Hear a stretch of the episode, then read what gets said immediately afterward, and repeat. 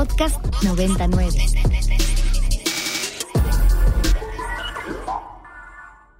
Novena dimensión. El cine también tuvo pues ciertas cosas interesantes y bueno, vamos a hablar ahora un poco de lo que es Barbie en esta pues esta, en esta película que se estrenó recientemente en cine y que pues tuvo varias digamos puntos importantes a tratar. Por un lado hay muchas personas que les encantó, estuvo muy bonito, todo el mundo se vistió de rosa para salir y disfrutar de la película, pero también en tanto en redes sociales como muchas revistas y medios estuvieron hablando y difundiendo información con respecto de que si la película de Barbie era para niños, ¿no? Porque vimos a muchos pequeños y pequeñas asistir a ver la película y aquí es donde empezaba un poco esta, pues, no sé, discusión de si estaba dirigida a niños o no y es que bueno, Barbie básicamente, eh, si bien es un juguete para niñas, para niños, eh, entre que serán de unos 5, 10, 12 años, bueno, no tiene edad, pero pues es dirigida a un público pequeño, ¿no? Que está como en esta etapa de crecimiento y para tener juguetes,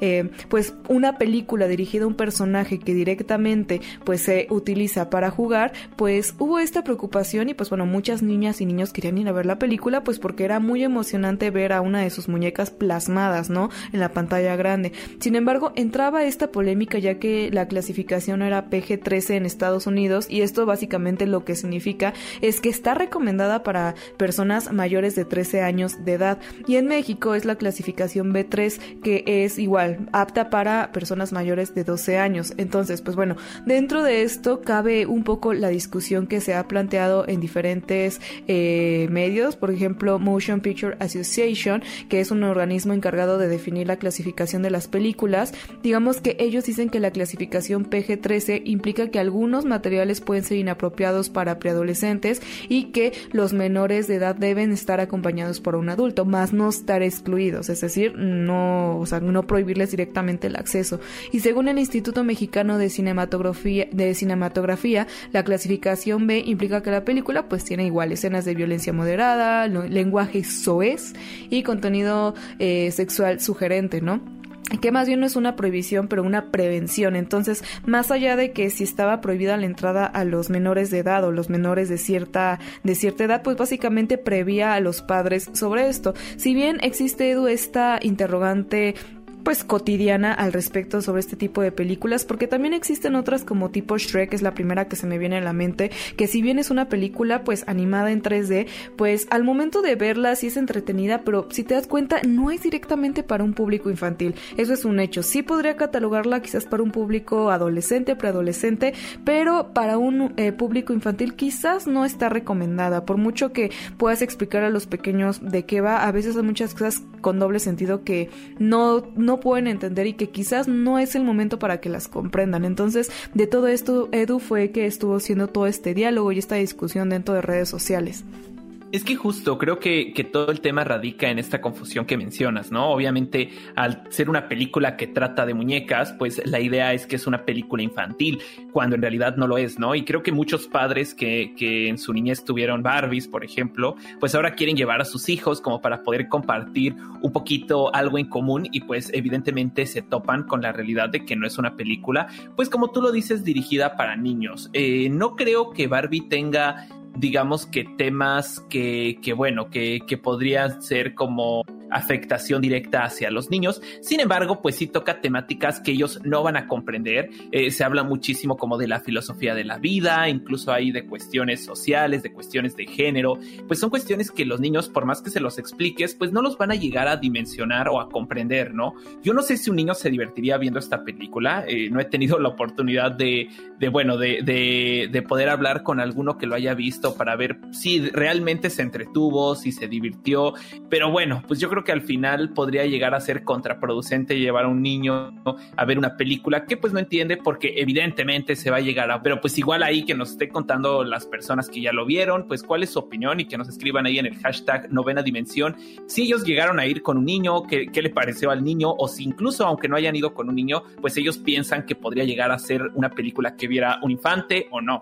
Sí, o sea, creo que justo lo estás diciendo muy bien, creo que varía un poco la percepción, eh, no sé, yo no tengo hijos, pero, o sea, si yo pensara en llevarlo, creo que sería complicado poderle explicar en el cine todo lo que está sucediendo. Si tuviera dudas, claro que podría explicarle, pero también en el cine, que es un lugar donde hay muchas personas, que también hay que estar en silencio, vería un poco complicado poderle explicar ciertas cosas o ciertas dudas que le podrían salir, ¿no? Entonces, bueno, hay varias, hay aristas que tiene el tema que, pues bueno, básicamente estuvieron haciendo revuelo en, redes sociales al respecto, pero bueno, también incluso hubo como cierto tema respecto con si Mattel se estaba burlando de sí mismo, eh, como que por qué harían ese tipo de cosas, y bueno, también Edu es muy cierto que a veces como el autocrítica es de lo que vende dentro de la mercadotecnia y pues Mattel en esta ocasión quiso también hacerle de ese lado, ¿no? Como que meter ciertas, eh, pues no sé, críticas personales hacia la misma empresa como para meterle un poco, no sé,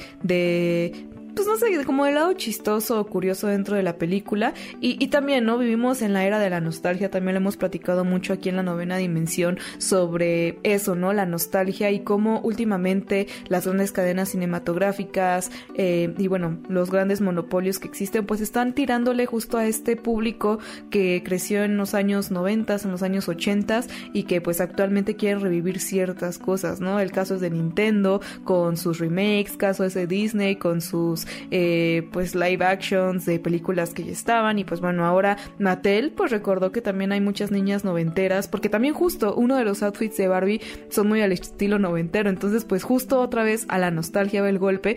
El dado caso también de, de Mario la película es un super golpe a la nostalgia solo que ahí pues puedo decir que que eh, Nintendo dio este giro, ¿no? Tanto para las viejas generaciones como las nuevas, las que crecieron con ciertos guiños que ponen en la película, también, y también otras cosas para las nuevas generaciones, ¿no? Entonces, vivimos en una era muy nostálgica, estos, no sé, al menos este 2022-2023 ha sido de revivir cosas que de pequeñitos eh, vivíamos, que, con las que crecimos, que bueno, creo que un poco va por ahí la jugada, así que bueno, Ahora sí que para gustos, colores y pues nada, como dijo Edu, pues escríbanos ahí al hashtag novena dimensión cuál es su impresión de esta película. Pero sin más, si ustedes no han visto la película o son más de otro género, pues también tenemos aquí de vuelta nuestra sección de anime con Edu, así que cuéntanos Edu qué nos traes el día de hoy. Claro que sí, Car, pues en esta ocasión vengo muy emocionado porque justo en este tiempo de, blackout en el que pues no estuvimos aquí como actualizando las nuevas novedades que han salido en el anime, pues salió la segunda temporada de uno de los, yo creo, animes más populares y reconocidos de esta nueva etapa, ¿no? Estoy hablando de la segunda temporada de Jujutsu Kaisen, la cual sale después de un poquito más de un año. Eh, recordemos que, que, bueno, tuvimos ahí una película que en realidad era como una precuela pero que pues aún así llevábamos muchísimo tiempo esperando ver la continuación de las aventuras que llegamos a ver en aquella primera temporada por ahí del año 2021 me parece. Eh, que además, déjame decirte, Car, creo que estarás de acuerdo conmigo, es de estos animes que que nacieron de la nada y de repente ya todo el mundo era fanático y yo he visto muchísima gente pues con playeras, con mercancía, o sea, realmente fue un boom muy grande como de la mano de Demon Slayer y otros animes como Attack on Titan. Y bueno, para los que se preguntaban eh, dónde lo pueden ver, lo pueden encontrar en Crunchyroll.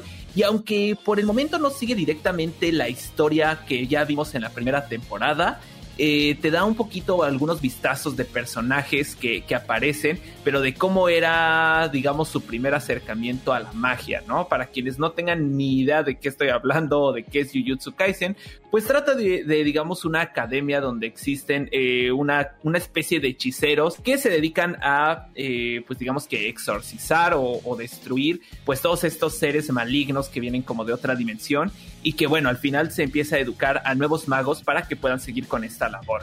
Eh, eso es como que la historia muy resumida porque en realidad es un anime con muchísima acción y también muchísima profundidad tanto de sus personajes como de sus temáticas. Entonces, si nunca han visto Jujutsu Kaisen, eh, pues no, no es, eh, es de esos animes que no se pueden perder, que yo creo que es una vista obligada.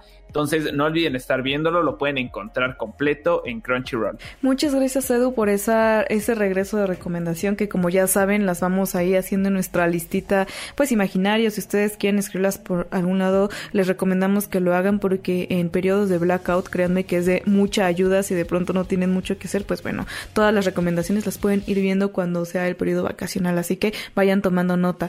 Novena dimensión.